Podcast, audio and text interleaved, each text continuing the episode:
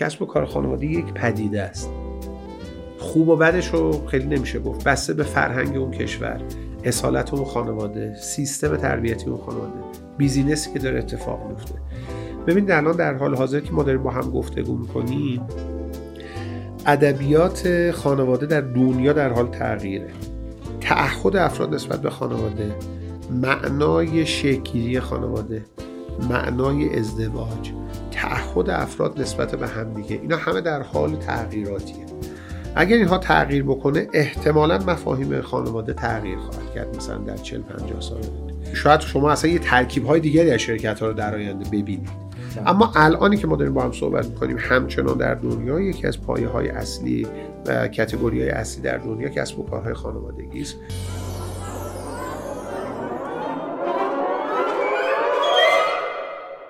سید جواد مهدوی عزیز. سلام. سلام. خوبین؟ بله خیلی خوش آمدیم به برنامه ما. از اینکه شما رو اینجا می‌بینم بسیار بسیار مشکوفم. آره آقای مهدوی عزیزم من اول می‌خوام شما همین اول معرفیتون بکنیم چون شما خیلی در زمینه در واقع شواف و اینا اکتیو نیستیم و فقط کار می‌کنیم آره دیگه تصویری دارم. خدا حفظتون بکنه. خدمت عرض بکنم که اول یه من این با این سوال شروع می‌کنم شما خودتون متخصص چی می‌دونی؟ من الان چند سالی است که تخصص خودم رو پیرامون تحصیلگری و منتورینگ و کوچینگ مجموعه های خانوادگی و هیئت مدیره های مجموعه مالک مدیریتی تخصیص دادم علتش هم این بوده که یه سیری رو در فعالیت تحصیلی و کاری خودم طی کردم که به نظرم می‌رسه این بخش از مشاوره با اهمیت فوق که داره در ایران بسیار جای کار داره و من هم بسیار می‌تونم درش یاد بگیرم. و خدا رو شکر در این چند سال اخیر خیلی خیلی بیشتر بهش توجه شده و حالا جلوتر اگر بریم من اشاراتی خواهم داشت که میشه خواهش بکنم با هیجان بیشتری بله بله بله حتما. حتی اشاراتی خواهم داشت که چه زیر ساختایی در این زمینه انجام شده و الان عالی. چه کارهایی در این زمینه می‌تونیم عالی. با هم دیگه پیش چی شد؟ اصلا رفتین سمت این همون مشاوره دیگه. بله بله بله بله. بله بله بله. ببینید ما در حوزه مشاوره مدیریت تقسیم بندی های بسیار متعددی داریم و افراد در حوزه های مختلف مشاوره مدیریت حضور دارن. خود مشاوره مدیریت در اصل یک زیر مجموعه از مفهوم total مثلا consulting و مشاوره است. خب ما مشاوره های خیلی مختلفی داریم هم. در حوزه مدیریت نیست. ما حالا در دور و وری خودمون بیشتر مشاوره به معنای مشاوره مدیریت استفاده میشه به خاطر حیطه کاری که داریم. اما خب شما مشاوره هایی که در حیطه های روانشناسی می‌گیرین مشاوره که در حیطه های تربیتی می‌گیرین مشاوره که در حیطه های تخصصی مهندسی می‌گیرین و بسیاری از حیطه های دیگه مشاوره که در سرویس ها و قسمت های مختلف هست در حوزه های مالی هست در موارد مختلف هست. خب اینا همه زیر مجموعه مفهوم consulting. البته برای دوستانی که یه مقداری بیشتر می‌خوان مطالعه بکنن به نظرم خوبه که ما کلمات مختلفی در زبان انگلیسی داریم که مفاهیمش هم با هم متفاوته هم بعضا خوشبختانه متاسفانه در ایته های هم, هم مورد استفاده قرار می‌گیره. ادوایزر کیه کانسالتنت؟ کی میشه منتور؟ چه کسی میشه؟ کوچ؟ چه کسی میشه؟ خب این الفاظی که ما خیلی زیاد در ایران میشنویم افراد میان و در این حوزه ها خودشون رو معرفی می‌کنن. اما خب ادبیاتی داره و در داخل اینترنت میشه search کرد. اما ما اینجا الان بیشتر در حوزه consulting داریم با هم صحبت می‌کنیم. در حوزه مشاوره شما بحث راه حل ها و اجرا رو دارید. حالا تعابیری دیگه بعضا اینها رو شامل نمی شود یعنی اینکه من میام مشکل رو شناسایی می‌کنم راه حلش رو پیشنهاد می‌کنم و بعضا در اجرا هم ورود می‌کنم. میشه خواهش کنم یه مقدار میکروفونتون به خودتون نزدیکتر بله. خیلی متشکرم. سوال اینه که شما اصلا چی شد وارد مثل هر آدمی که بله. احتمالا توی ایران از یه جایی شروع می‌کنه به یه بله. جای دیگه میره؟ اصلا بله. چی شد که شما اصلا یه رزومه از خودتون به من بدین خیلی کلی اون بولداشو به ما بدین بله. که چه اتفاقی افتاده و چیکار کردین من متولد سال 60 هستم و بعد از طی شدن دهه 60 محسوب میشین یعنی نمی‌دونم دهه چی میشه ما تو مرزیم دیگه. فکر کنم دهه 60 میشه حالا هر کدومش که خوشنامتره دیگه. اگه 50 خوشنامتره ما با اونا اگه 60 یا 60 یا یعنی ذره بدبخت آره نه. دهه خوشبختم مگه ما داریم؟ نمی‌دونم. والا آره. چی بگم. آره یه ذره دهه بدبختمون زیاد. عرض خدمتتون که ببینید من بعد از پایان درس های دبیرستان و اینها وارد دانشگاه که شدم به دلایل مختلفی رشته مهندس صنایع رو انتخاب کردم. مهندس صنایع برای من این حسن رو داشت که من با موضوعات مختلفی در حیطه سیستم آشنا شدم. و خب مسائلی که اون موقع در سال حدود 78 در ایران تحت عنوان مهندس صنایع معرفی می‌شد اون موقع خیلی جذاب بود در ایران. بسیار جای خالی داشت برای شما خیلی جای کار پیدا می‌کردی. با روحیه منم خیلی سازگاری داشت. حالا یادم نیست که من خیلی آگاهانه این انتخاب کردم یا ناآگاهانه ولی خیلی برام خوب بود. در مهندسی صنایع تونستم با کارآموزی و پروژه پایانی و نمی‌دونم پروژه های درسی و که داشتیم هم با اساتید ارتباط خوبی پیدا بکنم هم با مجموعه های تولیدی و کارخونه ها و شرکت های مختلفی ارتباط گرفتیم. خب خیلی برام مشخص شد که من نادانستان خیلی زیاده و خب یه هیته وسیعی از فعالیت می‌تونه انجام بشه.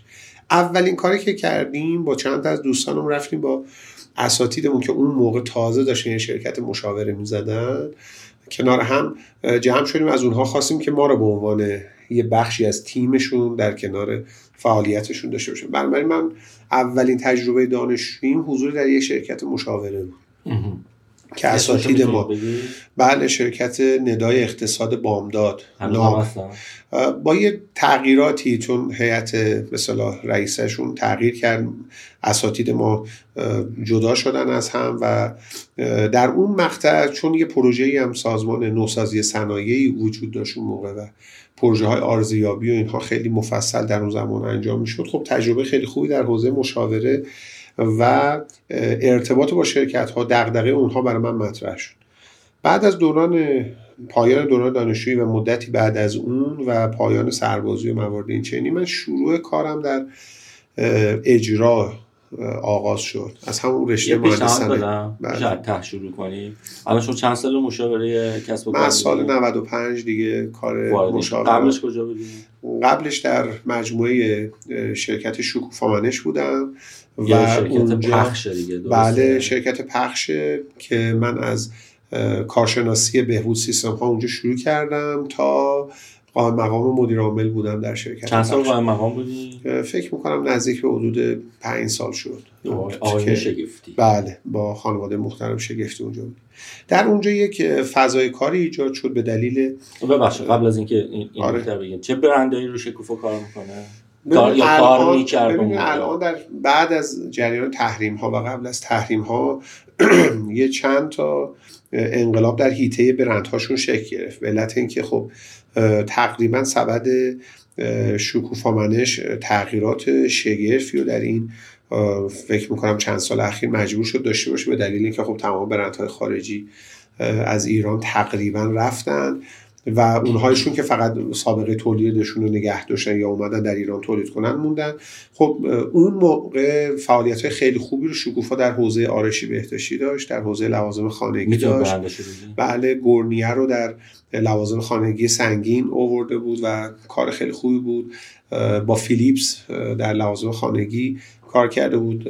صوتی تصویری صوتی تصویریش بعدها اومد اما در حوزه بهداشت شخصیش و در حوزه لوازم خانگی با هم کار کرده بودن توافقات خیلی خوبی داشتن در مورد که بتونن مونتاژ کنن تو ایران و خط تولید بیارن که متاسفانه همش نیوه. نیوه ها رو داشتن در حوزه هاش بهداشتی مکس فاکتور رو داشتن یه سری رنگ موهای مختلف رو در حوزه های مختلف داشتن. برنده شناخته شده دیگه شون چی؟ عرض شاید خدمتتون که چیزهایی که الان تو ذهنم هست احتمالا یکی دوتاش از ذهنم رفته ولی فقط اینو می‌تونم اضافه بکنم که تازه ما اون موقع به مدد تصمیم که هیئت مدیره گرفته بود وارد این شدیم که برندهای شخصی خود شرکت رو هم ایجاد کنیم. آره یا به صورت پرایوت لیبل بگیم برامون تولید بکنن یا یعنی آتسورس بکنیم یا اینکه خودمون تولید رو بیاریم که خب اول از آتسورس شروع شد. در اون مقطع به علت اینکه شرکت شکوفا یک مثلا بگیم هلدینگ شاید نه ولی یک مجموعه شرکت هایی بودن که در این خانواده مثلا فعالیت انجام می‌شد. خب من تونستم به لطف توسعه که شرکت داشت پیدا می‌کرد با بخش های مختلفی مثل پوشاک که خب یکی از بخش های خیلی مهم مجموعه فعالیت های شرکت شکوفا بود با مجموعه ریتیل که خب فروشگاه زنجیری رو در اون مقطع تجربه پیدا کرد مجموعه و روش کار کرد و فعالیت های دیگه اون موقع یکی از مجموعه هاشون به نام حامی بود. بله. مجموعه فروشگاه حامی بود و تو پوشاک هم که خب چند تا برند داشتن من جمله دبن هامز بود. برند های دیگری در تهران و مشهد و بخش های مختلف داشت. در کنارش خب مجموعه شکوفامانش به صورت خانوادگی مدیریت می‌شد و خب در اون مقطع هم توفیق داشتم که راکفلر خیلی نمیش اون راکفلر نمی‌دونم مثبت منفیه ولی واقعا فامیلی بیزینس آره آره واقعا. یعنی کلا پسرم آره، و اینا بله. دستای مختلف و خب به نظرم اصول خیلی خوبی رو اونجا پیاده سازی کردن. تونستن در به خاطر آموزش هایی که در خارج از ایران دسترسی داشتن و دریافت می‌کردن خب با اصول این family business ها آشنا بودن و خودشون رو یه اتفاقی که آقای مهدوی افتاد به نظر من یعنی من اینجوری می‌بینم اینی که یه شرکتی که انقدر منسجم داشت فعالیت می‌کرد و فعالیت می‌کنه نیروهای خیلی خوبی رو هم وارد بقیه بیزینس ها کرد بله. یعنی من همسال آقای ثانوی و اینا رو سراغ دارم که اصلا اینا با این خانواده شروع کردن و خودشون الان با همون منش یک واقعا میشه گفت سبک برای خودشون درست کردن. یا مدیران فروش خیلی خوبی رو در سطح در واقع کشور به برندهای مختلف معرفی کردن. این تلقی من درسته؟ بله ببینید به خاطر اینکه مثلا در صنعت پوشاک اون زمانی که ما شروع به کار کرد مجموعه واقعیتش اینه که بسیاری از position ها و سمت ها در اون زمان در دنیای کسب و کار ایران اصلا تعریف شده نبود. یعنی شما وقتی یک فردی رو برای یک شغلی و یه شرح وظیفه در یک قسمت از فروشگاه پوشاک می‌خواستی باید می‌رفتی و اون فرد رو آموزش می‌دادی. یعنی شما همش بعد افراد صفر کیلومتر می‌گرفتین اونهایی که حداقل های شما رو داشته باشن. بعد شما چندین مدت رو اونها کار بکنید به اونها آموزش بدید بعد اونها برن در کار اون کار رو یاد بگیرن. اما خب مثلا شما دو سه سال بعد از این جریان به دلیلی که برندهای دیگری هم در ایران اومدن و بودند و فعالیت می‌کردن و اصلا انقلابی در صنعت پوشاک ارائه پوشاک در ایران انجام شد. اون موقع شما خب به طور طبیعی می‌تونستی افراد داشتی مثلا این اتفاق در هایپر هم افتاد دیگه. وقتی هایپر اومد و فروشگاهش رو تأسیس کرد در قبل از اون فروشگاه های مثل شهروند و اینها با یه سبک و سیاق دیگری کار می‌کنن اصلا ادبیات جدیدی رو مجموعه هایپرستار به ایران در حوزه فروشگاه های زنجیره اوورد و این باعث شد که خب به طور طبیعی وقتی این افراد میان در این فضاها آموزش می‌بینن با استانداردهای شرکت های مختلف وقتی چه از این مجموعه چه از مجموعه های دیگه ای که جزو اولین ها محسوب میشن جابجا جا میشن اینا خود به خود کسی دیگه ای نیست که مثلا چند نفر مگه در اون مقطع زمانی مثلا مدیر یه فروشگاه هایپر بودن که مثلا چند هزار متر زیر بنا داشته باشه. به طور طبیعی افراد کاملا خیلی انگشت شمارن. و شناخته شده میشن. به طور طبیعی وقتی یه نفری می‌خواد فردی رو در این هیت استخدام کنه سراغ همین چند نفر میره. و این باعث میشه که در اون مرحله اول یه چرخش زیادی بین افراد اتفاق میفته. و این تجربیات از شرکت های مادر اصلی اولیه‌ای که یه تکنولوژی و یک ادبیات رو میارن توی کشور اینا میاد میشه. مثلا حالا دوستانی که در حوزه نرم افزار هستن در مورد نرم افزار سپ یا SAP هم همین اتفاق افتاد. چندین سال پیش یه حرکتی انجام شد. چندین نفر از شرکت های مختلف رفتن و این ادبیات رو یاد گرفتن. بعد حالا الان نسل هایی که تا حدی که من اطلاع دارم. این نسل ها واقعا وامدار یه نفراتی در گذشته که اونها اومدن و حالا الان شما راجع به مثلا مجموعه سب صحبت می‌کنیم حالا به این دلیل و به دلایل مختلف دیگری خب دانش فنی خیلی خوبی به ایران منتشر به همین دلیل شکوفا اینا چون واقعا شرکت های استخونداری هستن در فعالیت های خودشون و با شرکت های خیلی خوب کار می‌کردن. حالا این به موضوع بحث ما خیلی مرتبط نمیشه. واقعا استفاده از شرکت های خارجی ریشه دار و با اصالت به نظرم به مجموعه صنعت این کشور خیلی کمک کرد حداقل در سطحی که من دیدم. به خاطر اینکه اونا ادبیات میارن با خودشون اونها دید میارن. شما پی در ایران بسیار به نظر من به صنعت ریتیل ما بله. و به صنعت فروش ما ادبیات بازار نوین ایران و پخش و و و بسیار کمک کرده. یعنی حالا اسمار من خیلی نمی‌خوام اینجا ذکر بکنم ولی واقعا شما با افراد بزرگی که همین الان دارن تو ایران در شرکت های مختلف کار می‌کنن حتما یکی از بدهی ها و دینای خودشون رو به مجموعه که حالا پی در یه مقطعی اوورد و کار کرد و حالا الان یه ذره کم رنگ یا نیستن اصلا. این دانش واقعا سطح دانش ایران رو در این حوزه افزایش داده. شرکت های با اصالت معمولا این کار رو می‌کنن و یادم میاد یکی از مدیرانی که من باشون کار می‌کردم ایشون میگفتش که یکی در یکی از این مثلا همکاری ما با یکی این شرکت خارجی که به من گفتش که از دوستانی که تصمیم گیر بود در اون مقطع برای که به ما مجوز بده یا نه به من گفتش که آقای فلانی شما با, وارد کردن این برند مثلا این صنعت رو دچار اختلال می‌کنید در ایران. گفتش که من در جوابش گفتم من به شما قول میدم که بعد از ورود این من اتفاقا انقلابی در این صنعت ایجاد می‌کنم. به دلیل اینکه شما سطح استاندارد اون صنعت رو افزایش می‌دید. به خاطر همین واقعا فکر می‌کنم همون شرکت هایی که مجموعه هایی مثل حالا شکوفا باشون در ارتباط بود. هم خود ذات یک شرکتی که تحت تربیت بوده یا خودش از یک اصالتی برخورداره ترکیب اینها باعث شده که خب واقعا افرادی شکل بگیرن که هر کدومشون منشأ اثر باشن. نه در این شرکت در خیلی از شرکت ها و واقعا شما می‌بینید که اینا کار آره، انجام دادن. آره صنایع مختلف ما اینو داریم دیگه. یعنی حتی جایی هم که ما تو خودروسازیمون صنایع بین المللی اومدن رویکرد خودمون برای تولید خودرو تغییر کرد. بله. شما یعنی در مثلا صنعت مخابرات همینو دارین دیگه. حالا داره که آره مثلا حضور زیمنس واقعا مثلا نمی‌تونی شما رنگ و بوش رو نبینی در صنعت. هر کدومشو که حالا ما بهش برخورد داشتیم دیگه. شما در صنعت غذایی ما همینطور در صنعت اوایلی که اصلا ایراسل تاسیس شده بود همه تاپ لول ها مدیرانش همه خارجی بود آفرین. همه خارجی آره.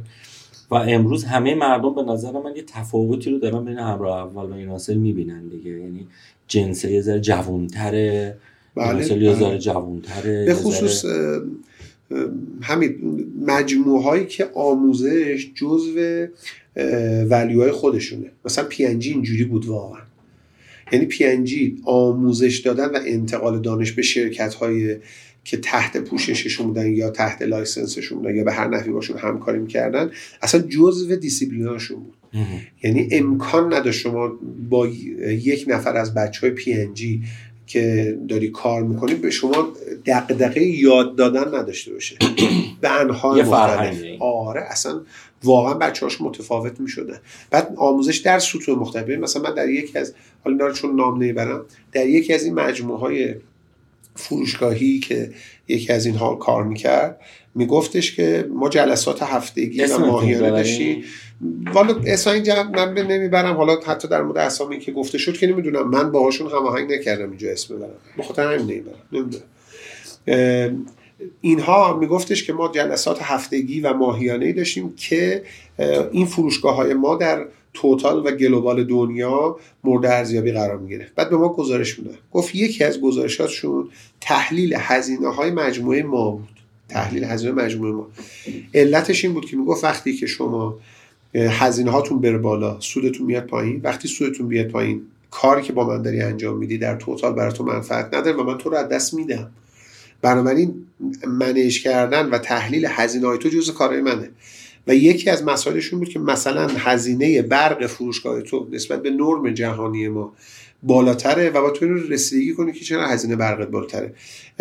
نحوه نوردهید بده نوع علمان ها و مثلا تجهیزاتی که استفاده کردی بده.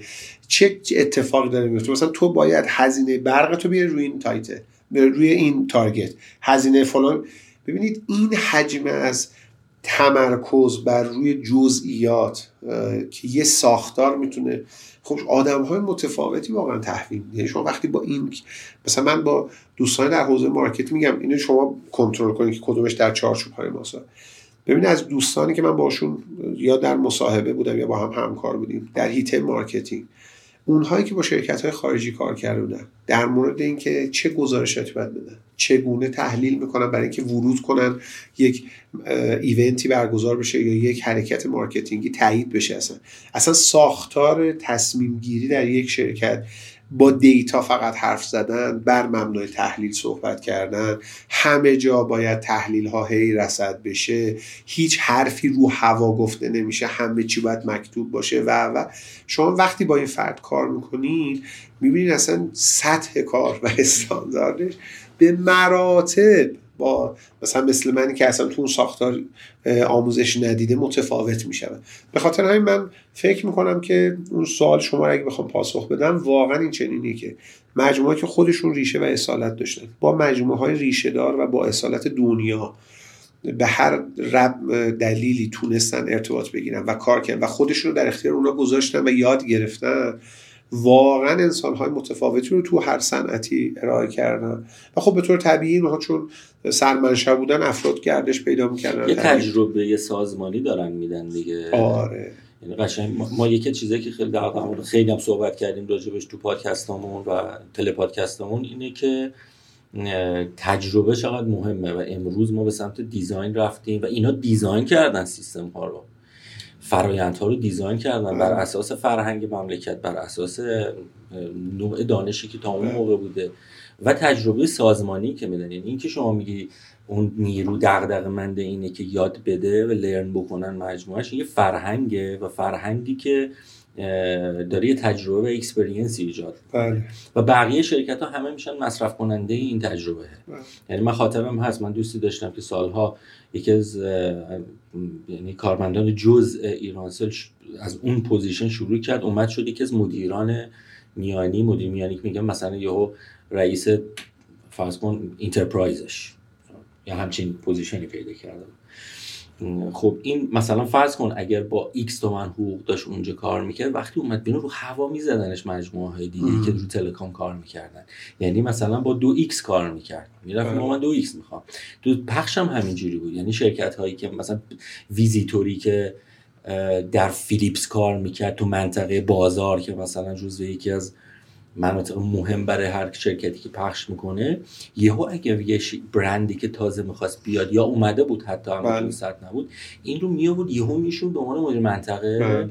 یا حتی به عنوان مدیر مرچنداز یا حتی به عنوان مدیر فروش و درصدهای بسیار بالاتری می‌داد چرا چون داشتون تجربه رو استفاده بله. می‌کرد و واقعا نظام سیستماتیک. من یادم همه شرکت هایی که پخش کار می‌کردن حداقل تو لوازم آرایشی بهداشتی که من خودم هم تجربه دارم توش می‌رفت یه لیستی چک می‌کرد آقا این کاتالوگ نشون می‌دادم میره فیلیپس اون موقع اومده بود تگ گذاشته بود با آرف آیدی آرف آیدی رو رید می‌کرد دستگاه می‌خوند اوردر رو می‌داد تمام. تمام. بله. و خب این یه تجربه ایه که داره وارد می‌کنه و خیلی اهمیت داره. نکته که وجود داره اینه که من آروم آروم می‌خوام برم به سمت کسب و کارهای خانوادگی. شما قبل شکوفا یه خیلی کوتاه به من بگید کجا من توی یه مجموعی که در حوزه آرفایدی بود فعالیت کردم. اون موقع تازه آرفایدی در ایران داشت میومد. همون دوستمون که همه همون می‌شناسیم دیگه. نمی‌دونم. دیگه. آره متا محور به یه فردی بود که در کانادا زندگی می‌کرد مهندس مهرزاد میکال. و اگه بود اسمش یادم رفت شاید هم مرزاد من میشناختمش. مرزاد میکالیان آره. قد بلندی بود. آره. آره. شبیه این منتقده تو رتاتوی نمی‌دونم. شبیه اون یه کسایی بگو من بدونم واقعا. منم خیلی ازش یاد گرفتم. منم یه مدت اونجا کار کردم. خب. آره. حالا یه چیز جالب بهتون بگم. مهندس مرزادی میکا که هر جاست امیدوارم سلامت باشه. خب این میومد مثلا یهو کنترل میگه نه این باید اونجوری باشه اونجوری همون فرهنگه رو داشت می آورد تو این شرکت همون استراتژی رو داشت می آورد گفتم یه تو خیلی جرأت کردم و نشسته بودیم یه جا داشتیم صحبت کردیم داشت کار می‌کرد. سیگارشو داشت می‌کشید. به من گفت گفتم که من از شما چجوری آدم موفقی شدی؟ خیلی دوست داری بدونی نه؟ گفتم آره خیلی دوست دارم بدونم. گفت من اون زمانی که دوستان می‌رفتن کلاب تو کانادا درس خونده دوستان می‌رفتن کلاب من تو کتاب خونه بودم. بسیار آدم پر خب توی عارف آیدی هم شما کار کردی و آره. مدت کوتاهی و قبلش؟ آره. و قبلش هم که با اساتید تو مشاوره اونم خیلی صنعت جالبیه. یعنی آره. آره. کنترل و خیلی خوب بود خیلی خوب بود. البته یه کار خوبی که اینها داشتن می‌کردن که بعد عرض می‌کنم به دلایلی نشد این بود که اصلا فقط تجهیزات رو نمی آوردن تیم فنی داخل مجموعه اینها که در کانادا بود قرار بود نرم افزار نویسی و برنامه نویسی رو انجام بده. خب این خیلی دانش منتقل می‌کرد که البته در اون مقطع دو تا شرکت دیگه هم در کنار این شرکت بودن. اون موقع تازه مفاهیم آرفایدی اومده بود و البته توتال آرفایدی در دنیا با ابزارهای دیگری بعضی جاها هیتاش کم شد و به روش های دیگری بله. کار انجام شد اف مود آرفایدی مود همه هستن مثلا در اون مقطعی که تازه این تکنولوژی در دنیا و ابزار داشت معرفی می‌شد خب خیلی هیت ها رفت که بگیره و نشد حالا بعضیش در ایران نشد بعضیش در پوست اندازی کرد آره. دیگه یعنی پوست اندازی آره. مثلا شما تو صنعت تبلیغات یه سری جاها با از این استفاده می‌کنید میگم دیگه اصلا حیطه هاش یعنی شما یه سری چیز داری beacon بهش میگن. چی میگن؟ یه سری device های مثلا 5 سال باتری داره. شما مثل RFID وصلش می‌کنی به یه نقطه و این به اینترنت وصله می... یعنی قابلیت خواندن داره در یک مثلا اریای دو کیلومتری سه کیلومتری. آره دیگه. بعد شما این نودا رو به هم وصل می‌کنی دیگه اونجا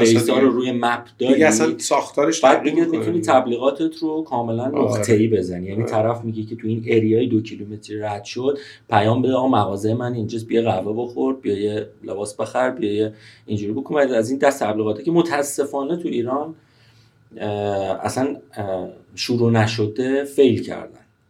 من یادم مجموعه پی بی جی فکر می‌کنم یه مدتی اصلا وارد این شد. با همین اسم beacon اگر اشتباه نکنم و می‌خواست یه ad network ی رو بر پایه در واقع area و در واقع نقطه زنی می‌خواست بکنه که اون موقع خب اتفاق نیفتاد و پیش نرفت با دلایل مختلف. بله. قبل از این مجموعه دوستانمون در حوزه مشاور خب یه موضوعی که وجود داره اینه که اساسا آیا ما امروز توی شرکت های بزرگی که داریم و مجموعه بزرگی, بزرگی که داریم درصد موفقیتی کسب و کار خانوادگی چقدر بالاتره یا اصلا فرقی نمی‌کنه یا اصلا پایین تره چون من احساس می‌کنم بودن توی خانواده چالش عجیب و غریبی داره بله. این این قضیه الان تو ایران یه پرسپکتیو به ما میدین که کسب و کار خانوادگی الان چند بله. درصد و چقدر کسب کسب و کار بزرگ کلا حول محور این قضیه دارن میچرخن این واقعیتش اینه که اتفاقا همین این هفته که الان ما درش هستیم من در یک جلساتی که در انجمن تازه تاسیس کسب و کارهای خانوادگی و ترویج کسب و کارهای خانوادگی در ایران با دوستانمون صحبت می‌کردیم. واقعیتش اینه که ایران الان در مورد کسب و کار خانوادگی آمار دقیقی نداره. و آمارهای ما معمولا آمارهایی که در دنیا منتشر شده اونها رو به طور طبیعی میاریم در ایران با یک مثلا خطایی احتمال میدیم.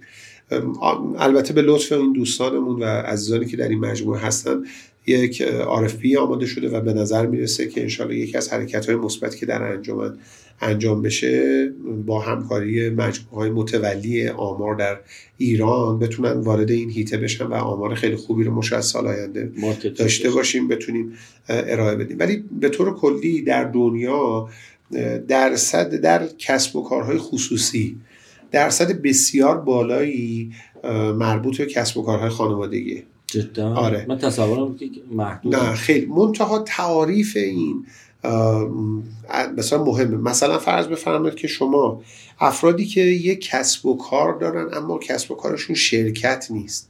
مثلا یه خانوادگی در ایران کشاورزه.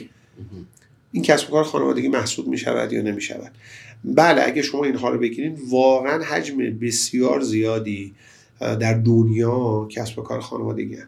به غیر از هیته هایی که در وارد هیته های حالا دولتی می شود و کسب و کارهای حکومتی بعضی وقتا یا کسب و کارهای دولتی میشه. چون خانواده اولین مرحله و استپیه که فرد اطمینان می‌کنه. اصلا خوشبخت شدن اونها براش مهمه. بودن در کنار اونها براش لذت بخشه. ایده هاشو با اونها مطرح می‌کنه. اینها با هم رشد پیدا کردن. بیشتری شناخت و نسبت به اونها داره. معمولا در کسب و کارهای خانوادگی به دلیل حضور یک بزرگتری که پدر خانواده بوده پدر بزرگ خانواده بوده که یه کاری رو در یه زمانی شروع کرده دیگه دلش نمیاد بچه‌هاش دوباره یه کاری از صفر برن تجربه کنن. به طور طبیعی در اون کار توسعهش با بچه های خوش انجام این در دنیا خب خیلی هست. در کتاب ها شما دو تا نگرش رو نسبت به موفقیت کسب و کارهای خانوادگی من پیدا کردم. یه گروهی خب خیلی یه, یه گزارشی رو در سالیان گذشته در دنیا انجام دادن که در این کسب و کارها چند سال اینها نسل عوض می‌کنن و کدومشون تا چند سال ادامه پیدا می‌کنن چند نسل رو می‌تونن تجربه بکنن. و خب درصدهای اعلام شده که در اینترنت از اون می‌تونن برن پیدا بکنن که مثلا حد اکثر کمتر از مثلا 12 13 درصدشون به نسل سوم می‌رسن و 90 درصدشون در نسل یک و دو از بین میرن و این خیلی چرخیده. نه در ترجمه ها در مقالات ایران بلکه در مقالات اونورم هست.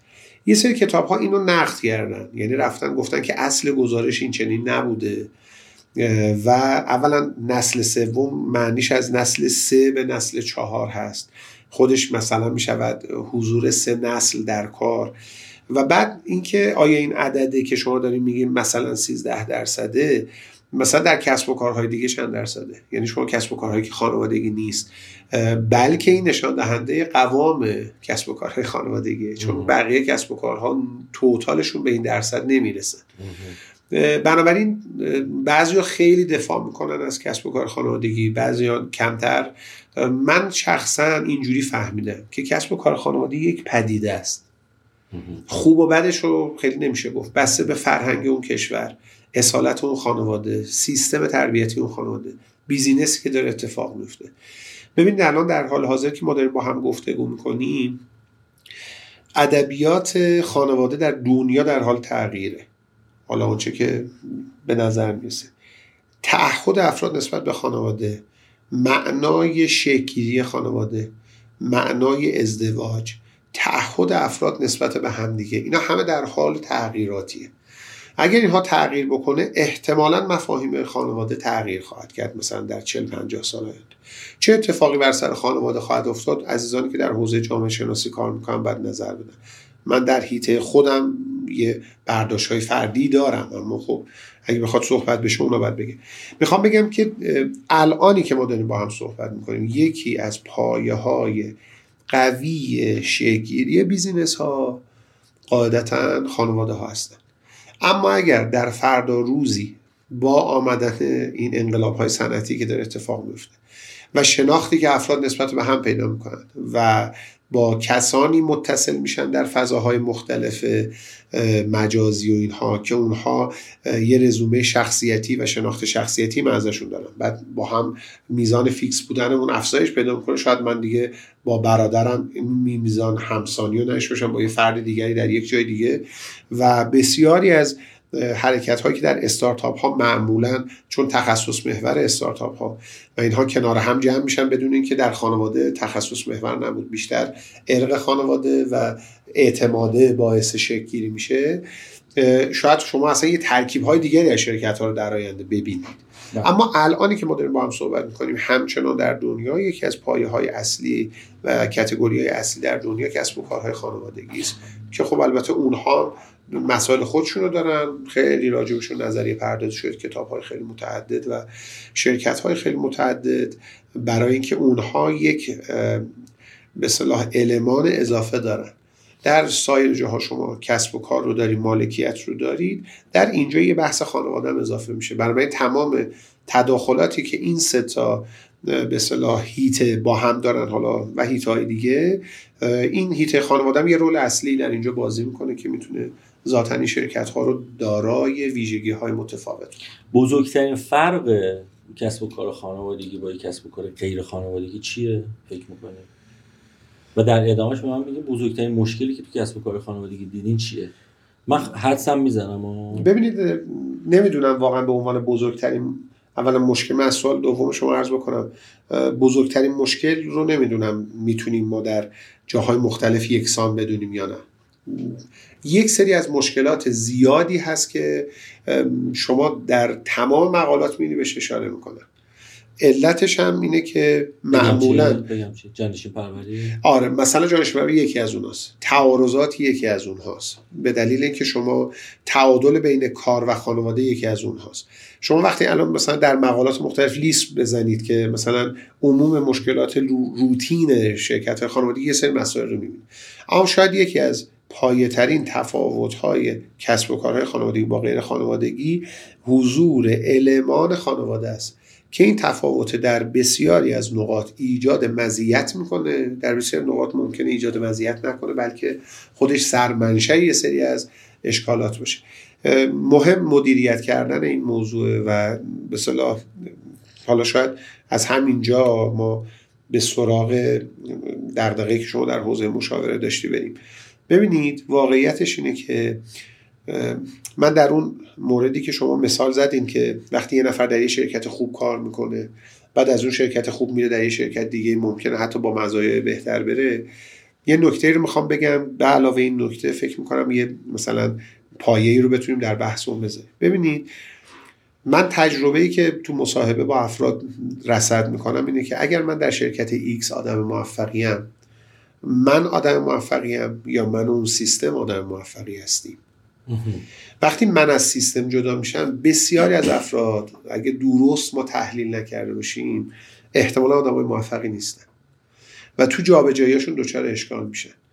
این مسائل کاملا تجربه شده در صنعت و کسانی که در صنعت باشند و با علم و دانش این مسئله پیگیر بکنن می توانند به شما این دانش ها رو منتقل کنن. اصلا علم مدیریت جمع شده از تجربیات افرادی که در حوزه صنعت حضور داشتن در حوزه خدمات حضور داشتن و پیش رفتن.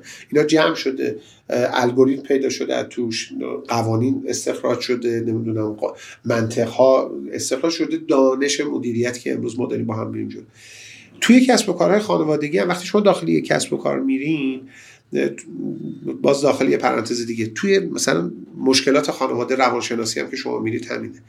جدا از تحقیقات که در روی انسان ها انجام میشه و اینها واقعیتش اینه که وقتی وارد میشین من که داخل مشکلم فکر می‌کنم این مشکل خاص منه.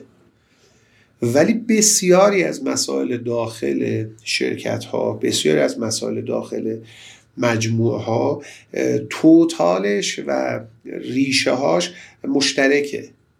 بنابراین این دانش افرادی که در این هیته کار کردن می‌تونه خیلی به ما کمک بکنه. امروز شما در هیته مثلا جدا از فرهنگ ایران خانواده در ایران که اینا همش باید کاستومایز بشه ولی مثلا شما در هیته مشاور همسران شما چقدر مطلب امروز در دنیا دارید؟ در تربیت فرزند نظریات مختلف خب اینها چرا مطرح میشه؟ چرا این همه مطلب داره تولید میشه؟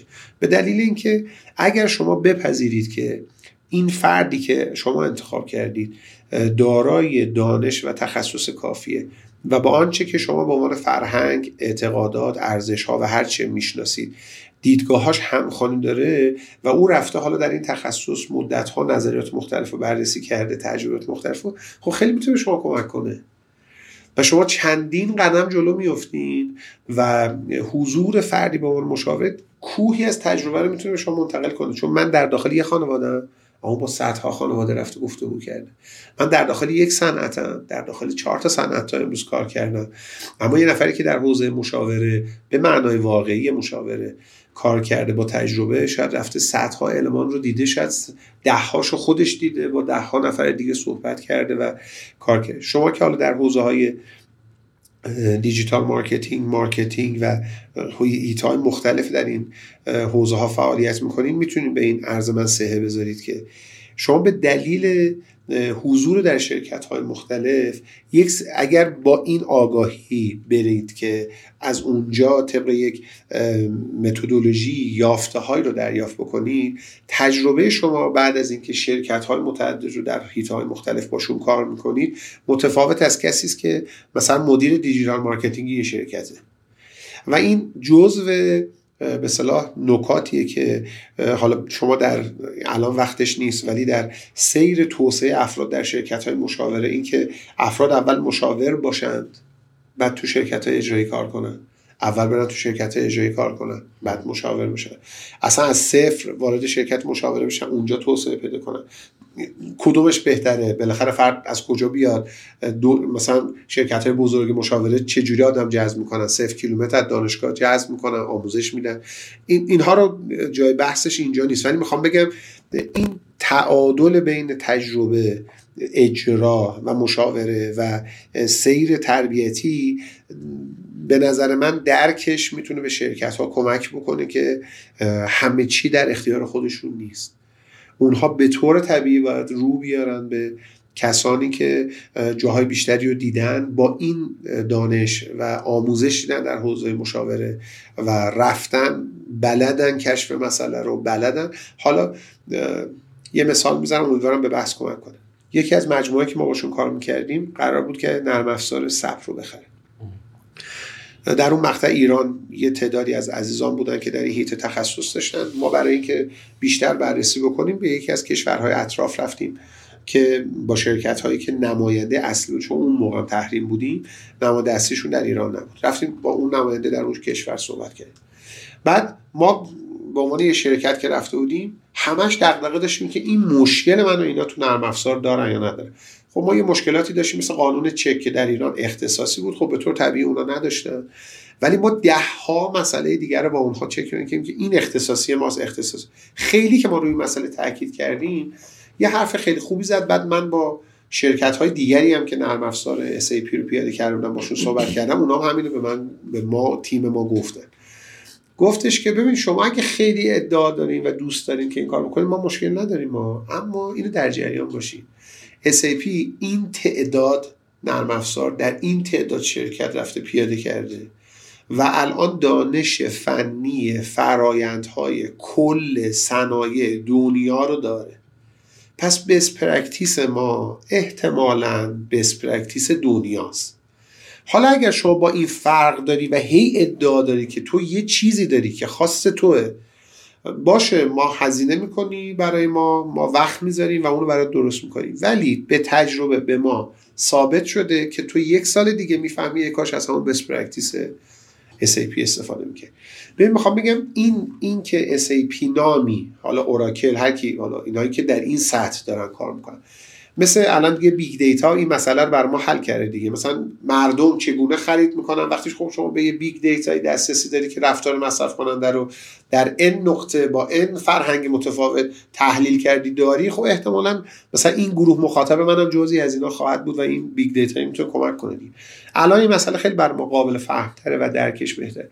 می‌خوام بگم صنعت مشاوره. اگه به چنین دانشی رسیده باشد که رسیده و شرکت های بزرگ دنیا واقعا در صنعت مشاوره اینطوره. من دوست دارم که من وقتی راجع به صنعت مشاوره با هم گفته یه سری اعداد رو من بگم. مثلا یکی از شرکت های دیلویت من نگاه می‌کردم به خاطر همین مبحث که می‌خوایم با هم که یه مقدار بروزتر بگم. در یکی از سالها که سال 2021 یا 2022 بیارم. 2022 شرکت دیلوت که از شرکت های خوب خیلی بزرگه نزدیک به حدود 60 میلیارد دلار درآمد داشته. خب بیش از یک و نیم میلیون نفر در صنعت مشاوره دارن فعالیت می‌کنن. تعداد توتال حالا اعدادی که من چون بار 2021 دادم کرونا یه ذره این صنعت رو دچار اختلال کرده. بیش از پیش بینی که حالا یکی از این سایت ها ارائه کرده بود در سال 2023 که الان درش هستیم احتمالا تارگت بالای 800 میلیارد دلار ترنوور صنعت مشاوره. ببین می‌خوام بگم اینا مفهومش اینه که اتفاقات بسیار بزرگی داره میفته شرکت های بزرگ دنیا در صنعت مشاور برخیشون مشاور یک کشورن. بله. یعنی مثلا فلان کشور مثلا مالزی با مکنزی در یک پروژه کشور مالزی به عنوان سیستم حکمرانی وارد مذاکره. اینکه چه تبعاتی دارد مثبت منفی درست غلط دیتا چه می شود اینها اصلا من اینا رو نمی‌خوام بحث کنم. می‌خوام بگم راجع به یه صنعتی داریم صحبت می‌کنیم که نسبت به خودش صنعت بسیار اثرگذاریه. در ایران هم به تبع اتفاقاتی که در طول تاریخ افتاده خیلی افت خیزهای مختلفی داشته. واقعا ما دوران طلایی داشتیم در صنعت که من درکی ازش ندارم اساتیدی که باشون بودم با حسرت از اون زمانها یاد می‌کنن و اتفاقاتی که مثلا در سازمان مدیریت صنعتی در زمان بزرگترهای این به سازمان افتاده در سالیان خیلی دور و اونها تونستن اثر گذار باشن در صنعت ایران. و تحول ایجاد بکنن در شرکت ها اونها رو از مشکلات اساسی به سوددهی های خیلی خوب برسونن. بنابراین رفتن سراغ مشاوره یکی از معانیش دسترسی به کلی از ترندها کلی از تجربیات شرکت های دیگه و کلی از مشکلات عمومی است که احتمالا راه براش پیدا شده. اما اینکه اون راه حل ها عینا در مجموعه ما پیاده می شود بحث دیگری است که نه اینجوری نیست و یه نکاتی باید درش رعایت بشه. خیلی عالی. یه ذره بریم جنرالتر صحبت بکنیم در مورد خود مشاوره. آقای مهدوی مشاوره خوب کیه؟ یعنی من چه جوری می‌تونم؟ چه کسب و کارم؟ شما دیگه میگی که مشاوره می‌تونه خیلی جاها باشه تو مثلا این مشاوره خانوادهت هم می‌تونی داشته باشی زوج نمی‌دونم چی چی چی. مشاوره خوب کیه؟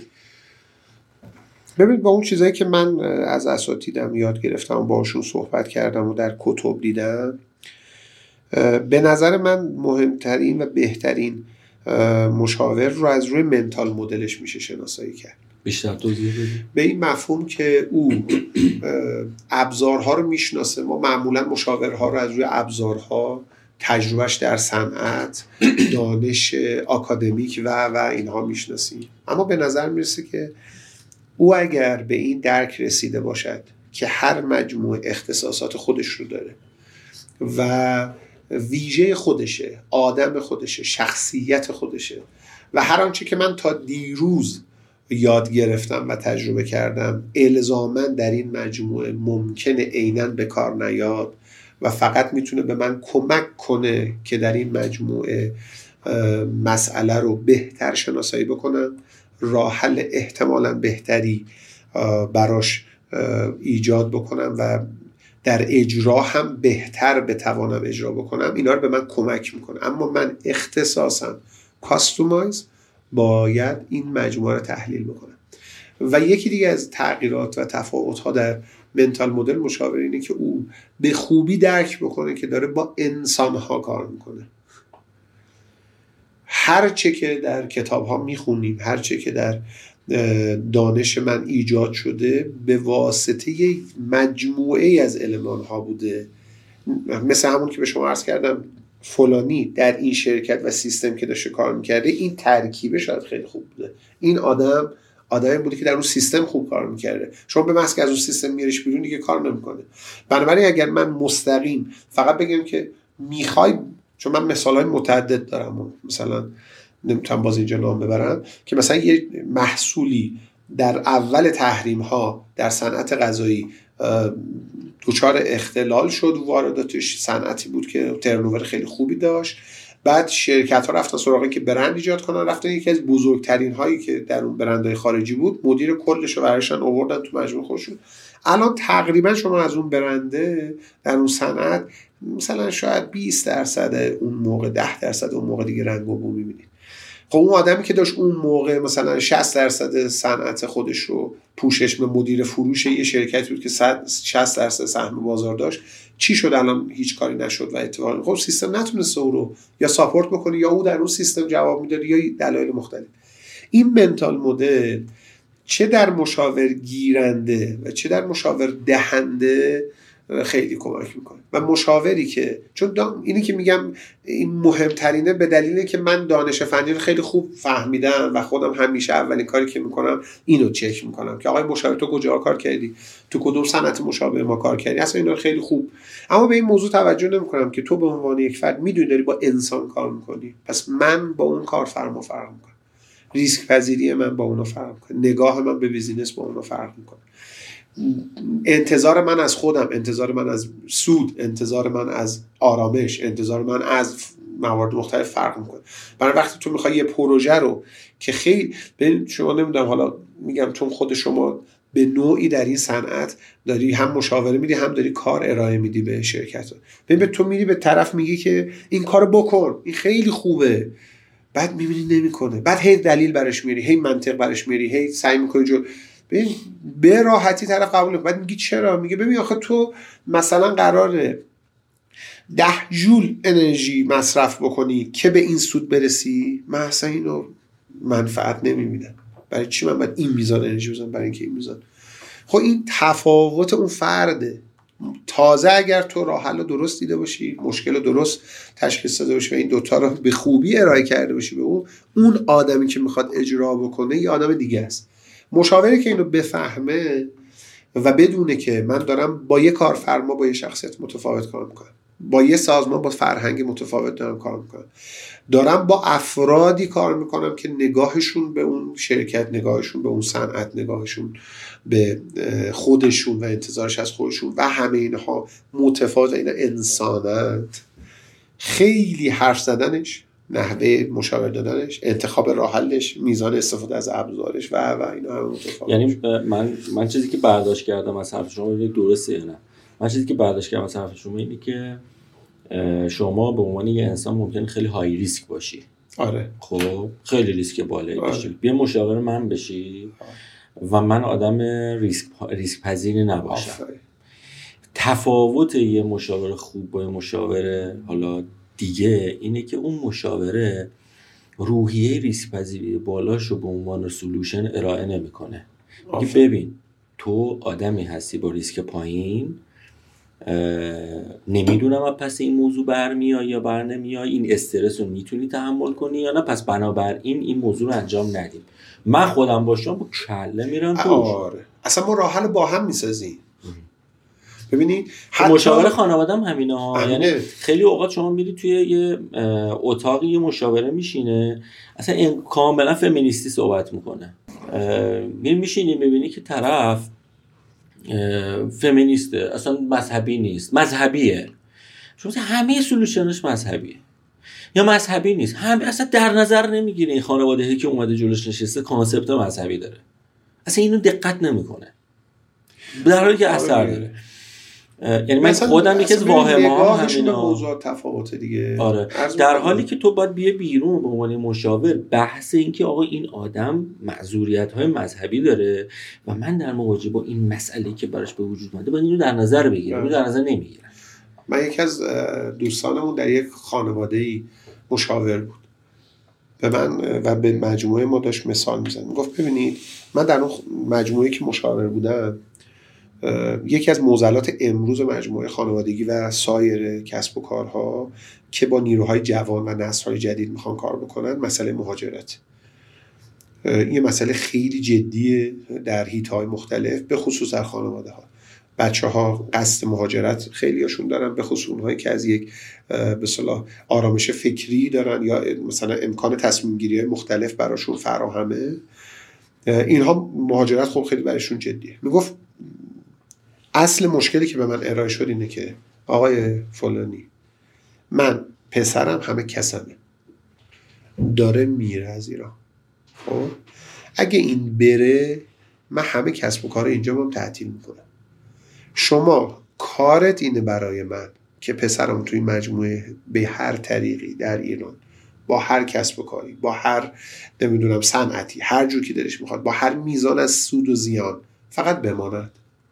و او احساس کنه که مفید موندنش. اصلا اگر دیگه سود و زیان نیست. اصلا, نیست. اصلا من شارژ می‌کنم. اصلا من همه رو شارژ می‌کنم. فقط پسر من بمونه. چون همه کس منه. ببینید وقتی شما دارید مشاوره می‌دید هی بیاید به این مثلا پدر بگی این کارت که منطقی نیست. اصلا سیستم تربیت این گونه نیست. حالا اگه اینو نگه داشتید دو سال اینا در اخلاق مشاوره این که من تا چه حدی نیازه که نظر مخالف خودم رو اعلام بکنم فرد رو اصلا بخوام تغییر بدم یا من روی مسئله کار کنم یا نکنم اینا رو در اخلاق مشاوره ما بحث می‌کنیم اما می‌خوام بگم واقعا شما با همچین کیس مواجهی. این این آدم است. این آدمه تا قبل از اعلام مهاجرت فرزندش یه انسان بوده. از روزی که این مسئله مطرح شدی انسان دیگه است. خب؟ و این باعث میشه که شما از اون پس وقتی می‌خوای با اون فرد کار بکنی یه المان جدیدی مثل مهاجرت فرزندش اضافه شده که تمام استانداردهای دیگر رو ممکنه تحت شعار پس شما به عنوان مشاور اینو درک کنی. اگه بخوای اون فرد رو محکوم کنی اگه بخوای او رو ببین مثلا من در یکی از مجموعه هایی که به کار به خدمات رسانی به مخاطب انجام می‌داد مخاطب اومده بود گفته بود که آقا افرادی که در فروشگاه های شما و در مجموعه های شما دارن میرن و میان یک فردی رو من دیدم مثلا تیپ ورزشی زده بوده شلوار نایکی پوشیده با تیشرت آدیداس. این معنیش اینه که این آدم نه برند می‌فهمه نه نایکی می‌فهمه نه آدیداس می‌فهمه. و شما سطح کارتون به سطحی رسیده که یه همچین انسان میان اینجا. اون فرد به من می‌گفت فلانی. عجب من اصلا این آدم رو درک نکردم. گفت فهمیدم من باید انتخاب کنم بین مشکل بدون که بخوام مثلا بگم این بدیان خوبه. این آدم ها اون آدم تو فروشنده هاشون بوده؟ این آدم جزو تیم اینها بوده و این ناراحت شده از این که این سر گفت ببین مشابه اینا 10 تا پارامتر دیگه هم بوده. مثلا به من ایرادات دیگه گفت من فهمیدم اگر من سطح مخاطبم از این سطح به سطح دیگری تغییر بدم این ایراداتی که از من گرفته میشه خب چندین برابر میشه. من به عنوان کسی که دارم اونجا به مشتری خدمات میدم نه قصدا تربیت مشتری نه. ولی من باید مطابق با نظر مشتری خودم رو تنظیم بکنم. اگه می‌خوام با این مشتری کار بکنم باید بدونم اون چنین مشخصاتی داره. در مشاوره ما وقتی با کارفرما کار می‌کنیم ممکنه از نظر اخلاقی من بگم دیگه من با این کارفرما کار نمی‌کنم. یا این کار اصلا در اخلاق از نظر اخلاقی ادامه کار مشاوره به نظر من کار درستی نیست. اما اگر داریم با فرد میریم بدونیم که ما داریم با یک انسان با کلی المان داریم کار می‌کنیم. من نمی‌تونم استانداردهای شخصی خودم رو الزام بکنم به اون فردی که داره از من مشاوره دریافت می‌کنه. اما می‌تونم او رو ارتقا بدم آموزش بدم دیدش رو باز بکنم منطقش رو تغییر بدم و و. اما بدانم که او انسان و صاحب تصمیمه. این منتال مدل در ارائه راه حل فرق می‌کنه در اجرا فرق می‌کنه چون فقط کارفرما نیست تیم هم هست افرادی هم که اونجا هستن. مثلا فرض بکنید که شما در افرادی که داری یه تغییر انجام مثل جانشین پروری من با یکی از دوستانی که در حوزه جانشین پروری کار می‌کرد گفتم ببینید مثلا یکی از مسائلی که ما الان می‌خوایم تو سیلابس مطرح کنیم جانشین پروری خوبه؟ همه افرادم می‌دونن که جانشین پروری خوبه. یعنی مگه میشه یه کارمند ندونه که جانشین پروری بده خوبه؟ همه میگن خوبه ولی چرا اجرا نمی‌کنه؟ چون من باید بدونم که اون انسان در هر صورت به عنوان یک انسان در هیته اخلاقیات خودش که دوست داره پایبند باشه اما به این فکر می‌کنه که اگه من جانشین بیارم میمونم یا نمیمونم؟ خب اینو چجوری باید براش حل کنم اگه من بدانم که انسان ها متفاوتن و بعضی این موضوع خیلی براشون پررنگه بعضی خیلی کم رنگه به راحتی نمیام فقط بحث منطقی مطرح کنم که جانشین برابر خوب است با همه می‌دونن خوبه. اما وقتی تو می‌خوای بیای در شرکت من اجراش بکنی باید بدانی که این تک تک افراد راجع این موضوع چی فکر می‌کنن. و این دغدغه‌هاشون چی است که نمی‌ذارن این کار انجام بشه؟ سعی کن اون دغدغه ها رو برطرف به خاطر اگه بخوام پر رنگ کنم از باب تاکید سوال رو بلد نیستم جواب بدم که بگم بهترین مشاور چی ولی چیزی که الان فکر می‌کنم به یافته های من و اون چی که از بزرگترهای خودم یاد گرفتم برای مشاور خیلی مهمتره مباحثیه که تو هیته mental model مشاور برمیگرده. چیزی که به تجربه با انسان برمیگرده. آره. این روزا خیلی مهمه. آره. و واقعا تفاوت ایجاد می‌کنه. رفتیم تو جانشین پروری. من قبلش می‌خوام یه سوال بپرسم. آیا یک کسب و کاری که توسط دو تا دوست که با هم 15 سال رفیقن و ایجاد شده این می‌تونه نزدیک باشه به concept کسب و کار خانوادگی؟ ببینید ما بسیاری از کسب و کارهای خانوادگی رو که راجبه صحبت می‌کنیم اینها هنوز تبدیل به حضور نسل های بعدی و خانواده نشده. اما سرمنشأ حضور نسل های بعدی هم. مثلا فرض کنید یه مجموعه های ما داریم که الان فردی هن و طرف مالک مدیریتیه یا دو تا فرد کنار هم با هم شریک میشن. اما اینها در ذهن خودشون دارن که ما می‌خواهیم در آینده خانواده رو درگیر بکنیم. اینها بعضا در کتگوری کسب و کار خانوادگی قرار می‌گیرن. چرا؟ به خاطر اینکه وقتی شما می‌خوای رو موضوع ورود نسل بعدت کار بکنی و من یکی از نکاتی که توی حالا پادکست هایی که برای خودم تولید می‌کردم و گذاشتم این بود که آقا شروع جانشین برای از که ورود نسل آینده از کی باید اتفاق بیفته؟ یکی از نکات خیلی جالبی که توی یکی از مقالات کتاب ها میخوندم این بود که نقش مادر یک خانواده و ارتباطش و نظرش نسبت به پدر و صاحب اون کسب و کار. و کیفیت زندگی خودش چقدر در اینی که اون نسل آینده بیاد و در کسب و کار خانوادگی حضور داشته باشه موثره. و می‌گفت تاثیر بسزایی داره حس مادر و حس اینکه اون خانواده حالا اون فرزند به تنهایی و یا مادرش این حس رو داشته باشه که این کسب و کار خانوادگی بر ما خیلی خوبه. خیلی داره به ما کمک می‌کنه. خیلی به ما آرامش داده خیلی به ما اعتبار داده خیلی به ما پول داده سود داده رفاه داده و و. اگه چنین حسی داشته باشه خب دوست داره اون کسب مستقل از اینکه پدر داره چیکار می‌کنه اون صنعت رو دوست داره اصلا یا نداره یا با پدرش می‌تونه کار کنه. ولی نسبت به اینکه آقا این کسب و کار بیاد تو خانواده حس خوبی خواهد بنابراین اگر دو نفر دارن با هم کار می‌کنن اونها رویکردهای خانوادگی می‌خوان داشته بله می‌تواند در کسب و کار خانوادگی شکل بگیره. اما واقعا بسیاری از استارتاپ هایی که ما الان داریم و این استارتاپ ها واقعا فقط تخصص محورش. یعنی شما بهش بگی برادر الان هزار تا مشکل داره میگه باش من میرم مشکلش رو بیرون از اینجا حل می‌کنم. ولی علاقه من نیستم برادرم رو بیارم در این کار و خودم باش کار می‌کنم. خب این واقعا هیچ وقت به شکل نمی‌گیره این کسب و کار خانوادگی. اما مثلا من در مورد استارتاپ های همین باز در یه جلسه با دوستانمون تحلیل می‌کردیم که آیا استارتاپ ها جزء کسب و کار خانوادگی هستن یا نه. ایشون گفت در برخی از دستبندی ها در ظاهرا در بحث هاروارد اینو دیده بودیشون می‌گفت به دلیل اینکه این استارتاپ ها حجم زیادیشون و تعدادیشون این شکلی بودن در کنارشون مثلا منجر به ازدواج بین اعضای مثلا این استارتاپ میشه یا افرادی رو پیدا می‌کنن یا در آینده سرمایه گذارهای میان از جنس خانوادگی مثلا اینها رو هم در این هیته می‌برن. می‌خوام بگم به اون نیت شاید یا به اون نگاهه برمیگرده. اگر که آره اونا واقعا نگاه خانوادگی داشته باشه می‌شود و میشه از الان موضوعاتش رو مطرح کرد و میشه بهش رسید. شما جای جای صحبتتون وقتی داشتین در مورد تجربه هاتون رو می‌گفتین به این نکته اشاره کردیم که تجربه رو دوباره تجربه نکنیم من اینجا می‌خوام بحث جانشین پروری رو به نسل امروز یه گرهی بزنم. دارم تقریبا از همه آدم هایی که تو فصل جدیدمون تو ضبط جدیدمون میان اینو می‌پرسم. ما با یه نسلی مواجه به نسل زد.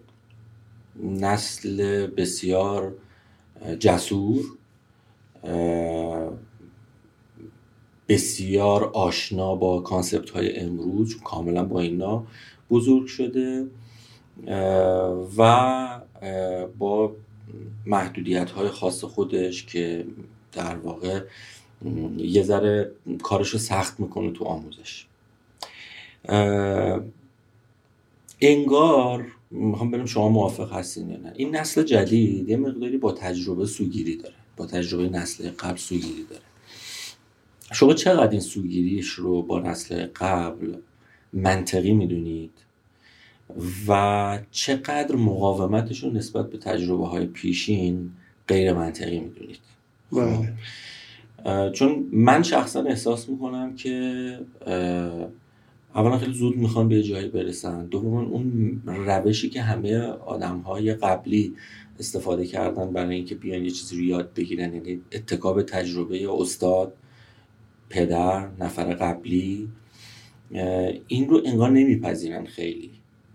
شما کلا اینو چجوری برداشت می‌کنی؟ و این این, که چالش جانشین پروریه ها. یعنی من خودم به عنوان کسی که یک کسب و کار حالا کوچیکی دارم وقتی می‌خوام برای خودم مدیر تربیت بکنم حالا زورم نمی‌رسه. یا نمی‌خوام یا مناسب نمی‌بینم که برم یه مدیر رو بردارم بیارم بذارم اینجا یه کاری رو منیج بکنه. میرم می‌خوام train بکنم. یه نوع جانشین پروری می‌خوام انجام بدم. بعد احساس می‌کنم مقاومتی وجود داره نسبت به یادگیری نسبت به تجربه کردن. چقدر این حرف من درست می‌دونین؟ و کلا concept ذهنی شما تو بحث جانشین پروری.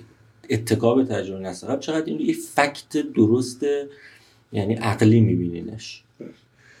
ببینید در مورد نسل های جدید واقعیتش خب خیلی مقالات مختلفی و بحث مختلفی ارائه شده کتاب به زبان های فارسی ترجمه شده.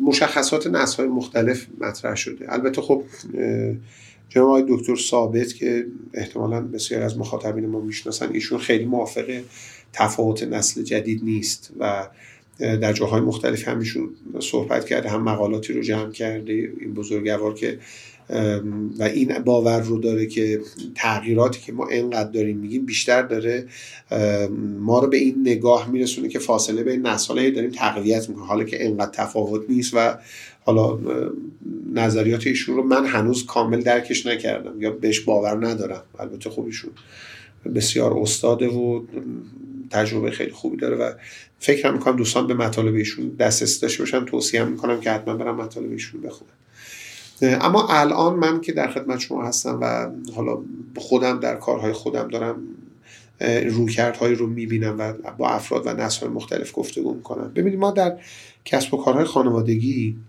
یه مفاهیمی داریم مثل ارزش ها مثلا. ارزش های یک خانواده. مف... مثلا از جمله اینها تعهد به خانواده است. خب؟ این که فرد ما در کسب و کار خانوادگی میگیم ما یه نموداری داریم که یه سمتش کسب و کاره یه سمتش خانواده است. شما در مرزهای انتخاب بین این دوتا یه جایی وایسادی. اینکه یه جایی از سود میگذری ولی خانوادت حفظ می‌کنی یه جایی خانواده رو باهاش مقابله می‌کنی ولی سود حفظ می‌کنی. مثلا من در مجموعه کار می‌کردم و باشون ارتباط داشتم که این فرد می‌گفت از نظر من فرزند من با یه کارمند غیر خانواده من دقیقا عین همه. و من همون برخوردی با فرزندم می‌کنم که با یه نفر دیگه می‌کنم. و معنیش این شد که نسل بعدی رو اصلا وارد این کسب و کار نشده. یعنی اومدن و رفتن. خب؟ و هیچ ناراحت نبود که می‌گفت چون من به کسب و کارم متحدم نه به بچم بچه من بره جای دیگه یا من یه جای دیگه ساپورتش می‌کنم.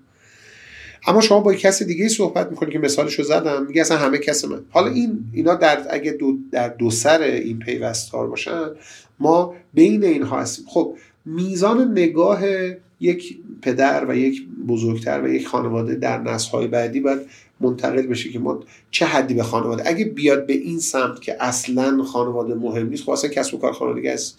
به این میره در نسل‌های بعدی. چون فرد در یه جایی به نقطه سود دهی نمی‌رسن یا می‌رسن.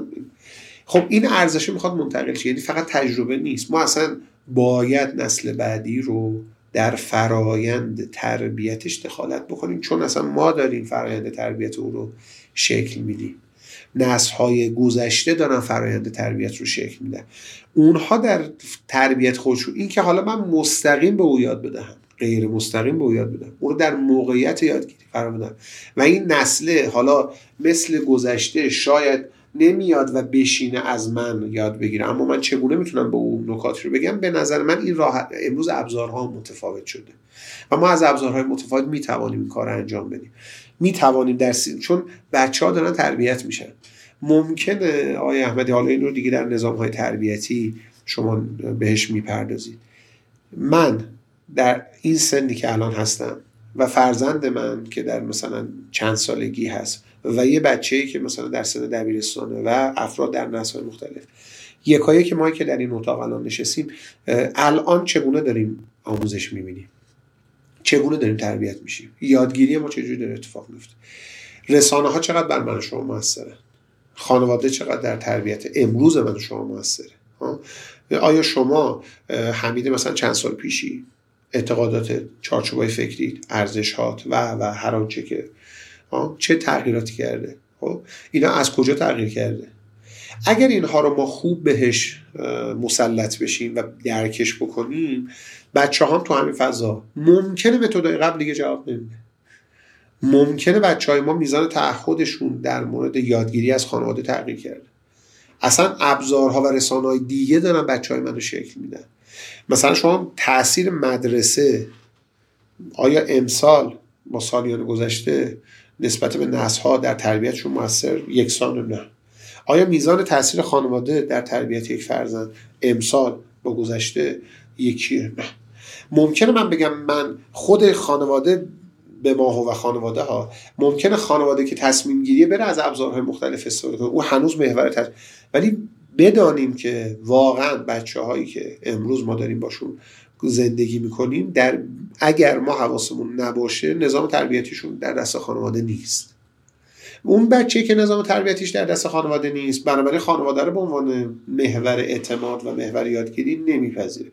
برای اینجوری نیست که شاید نسل های ما امروز یاد نمی‌گیرن. از من دیگه یاد نمی‌گیره از کی داره یاد می‌گیره؟ از یه جایی که بهش اطمینان داره. از یه جایی که اون رو تعمین می‌کنه اون رو اقناع می‌کنه ها؟ در ذهن اون جایگاه مناسبی داره. اگه اینجوری نگاه بکنیم بعضی از اوقات این تفاوت هایی که در مورد نسل ها میگیم شاید به یک تعابیری قابل جایگزینی باشه. مثلا بگیم دیگه انقدر تفاوت نیست. نه اونا هنوز یاد می‌گیرن اما به این روش یاد نمی‌گیرن. یاد می‌گیرن از این فرد یاد نمی‌گیرن. اما به طور طبیعی چون زیر ساخت های محیطی تغییر کرده حتما نسل متفاوتی داریم. ببینید مثال ارز می‌کنم. امروز پدرهای ما و حتی خود پدرها در مورد ما و خود پدرهای اونها در مورد پدرهای ما. این دو سه نسل گذشته می‌خواستن بچه رو تربیت بکنن در یک معرض یه سری سختی ها قرار می‌دادن.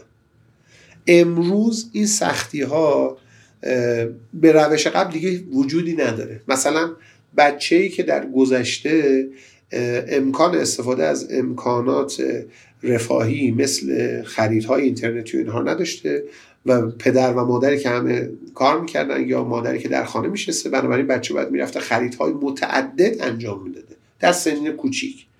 الان هیچ کدوم از اونها انجام نمیده چون پدر خانواده دیگه انجام نمیده خیلیاشو. خب این بچه این مکانیزم رو دیگه نداره.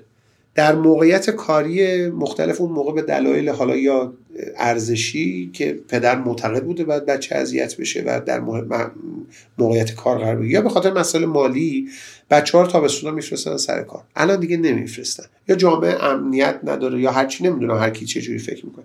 بچه ها رو خب سر کار نمیفرستن. این کار نمی‌کنه. این کار خب بچه دیگه اصلا الان در گذشته یه دغدغه‌ای داشتن برای تربیت بچه و یه ساختاری وجود الان اون ساختار نیست. نیست. خب چه جایگزینی داره؟ اگه من این جایگزینا رو نیوردم نمی‌تونم بگم نسلا بچه. اصلا خب من یه سه ساختار رو حذف کردم.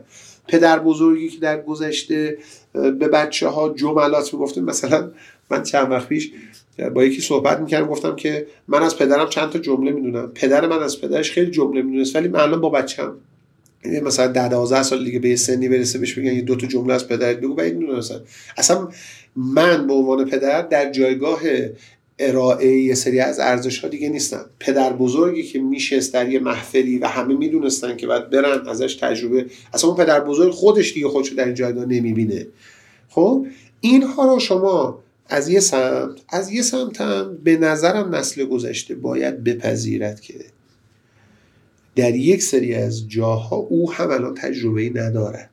داره اتفاقات جدیدی میفته اگر بدون کجا باید تجربهش رو به زعمه حالا به ادبیات بد به رخ بکشه یا به معرض بذاره و کجا نذاره چون به کار نمیاد به نظرم اون اطمینانه ایجاد میشه.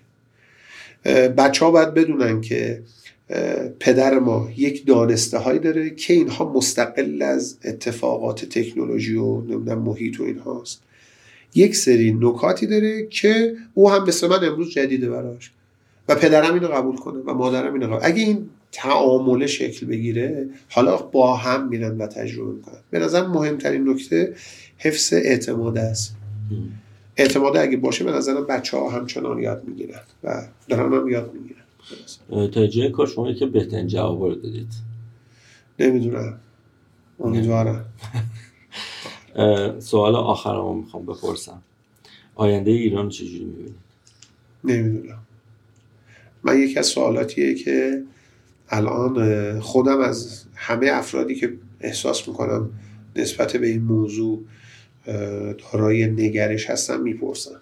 و هنوز واقعا به جنبندی نرسیدم در این و واقعا الان نمی‌دونم. من فقط از این جنبه فکر می‌کنم به شما پاسخ بدم.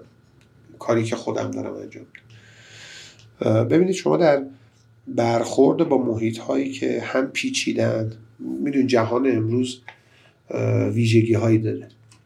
در ایران همین ویژگی ها به نحو دیگری ولی همین ویژگی هاست با دلایل مختلفی ولی همین ویژگی هاست این دنیا اصطلاحا بهش میگم وکای قابل پیش بینی نیست پیچیده است. برنامه‌ریزی درش واقعا امکان پذیر نیست. علمان های خیلی متعددی وجود داره. ساختارها اصلا قبلا تجربه نشده. یه ساختارهای جدیدی داره در دنیا اتفاق میفته و همه اینها حالا اگه شما در این محیط جهان می‌خوای تصمیم گیری بکنی باید با ابزارهای جدیدی کار انجام بدی. ایران به نظر من همین شرایطو داره. مطال مثلا اونجا تکنولوژی می‌تونه این اتفاقات رو ایجاد بکنه. من ممکنه در اینجا دلایل دیگه همین فضا رو برای من ابهامات متعدد ناشناخته های خیلی زیاد وجود داشته باشه. به نظر من نکاتی مثل بررسی متدهای تاباوری بررسی متدهای مدیریت ریسک و ایجاد مهارت هایی که مثلا به جای برنامه ریزی شما به سمت هوش مثلا استراتژی بری به جای برنامه استراتژی. شما مهارت های نرم تو افزایش بدی و بتوانی در لحظه تصمیمات بهتر و دقیقتری بگیری. در برابر اتفاقات غیر قابل پیش بینی شما مهارت هایی رو داشته باشی جعبه ابزارهایی رو داشته باشی که بتونه شما در لحظه در سرعت کمتری مقاوم بکنه به نظرم بهتره. من به نظرم به جای پیش بینی بعضی وقتا از ایران که من بلد نیستم واقعا نمی‌دونم آنچه که برای ما داره اتفاق میفته اینه که ما باید رو تاباوری های خودمون کسب و کارمون کار کنیم. حالا یه وقتی یه کرونایی میاد جهان رو میریزه به هم. مثلا در یکی از مقالات میخوندم که کرونا هم صنعت مشاوره دچار اختلال کرد به دلیل اینکه اصلا صنعت ها از بین رفتن. هم به شدت کمکش کرد در یه ابعادی به خاطر که همه فهمیدن که یه کرونایی می‌تونه اتفاق بیفته و اگه تو خوب خودتو آماده نکرده باشی دچار اختلالات خیلی بحرانی میشی. و کسی که حالا این بحران رد کرد برای دفعه بعدی مثلا یه مشاوره بگیره بکن می‌خوام بگم به نظرم میاد که ما به که مثلا ایران رو پیش بینی بکنیم که من بلد نیستم اگه کسی بلده بگه منم حتما استفاده می‌کنم. و ابزارهای مثل تاباوری و اینها خیلی پیش بریم و مهارت های نرم خودمون افزایش بدیم. در مواجهه با اتفاقات و بحران ها بتونیم بهتر پیش ببریم. یکی از بهترین گفتگوهایی بود که من داشتم. از شما سپاسگزارم. و قولم می‌گیریم که بازم سلامت باشین برای خیلی باعث خوشحالی بود. جمع خیلی خوبی هستیم و خودتون بس راضی بودین. آره البته میگم به نظرم میاد که بعد بعد از این با هم یه گفتگو کنیم. بعضیا شاید نمی‌دونم در خروجی تونستم مفهوم برسونم یا نه ولی خب من چون معمولا گفتگو در مورد دغدغه هم به من لذت خیلی زیادی میده و شما روی برخی از اونها دست گذاشتین برای منم لذت بخش خیلی ممنونم آرزو موفقیت. ممنونم. سلامت باشید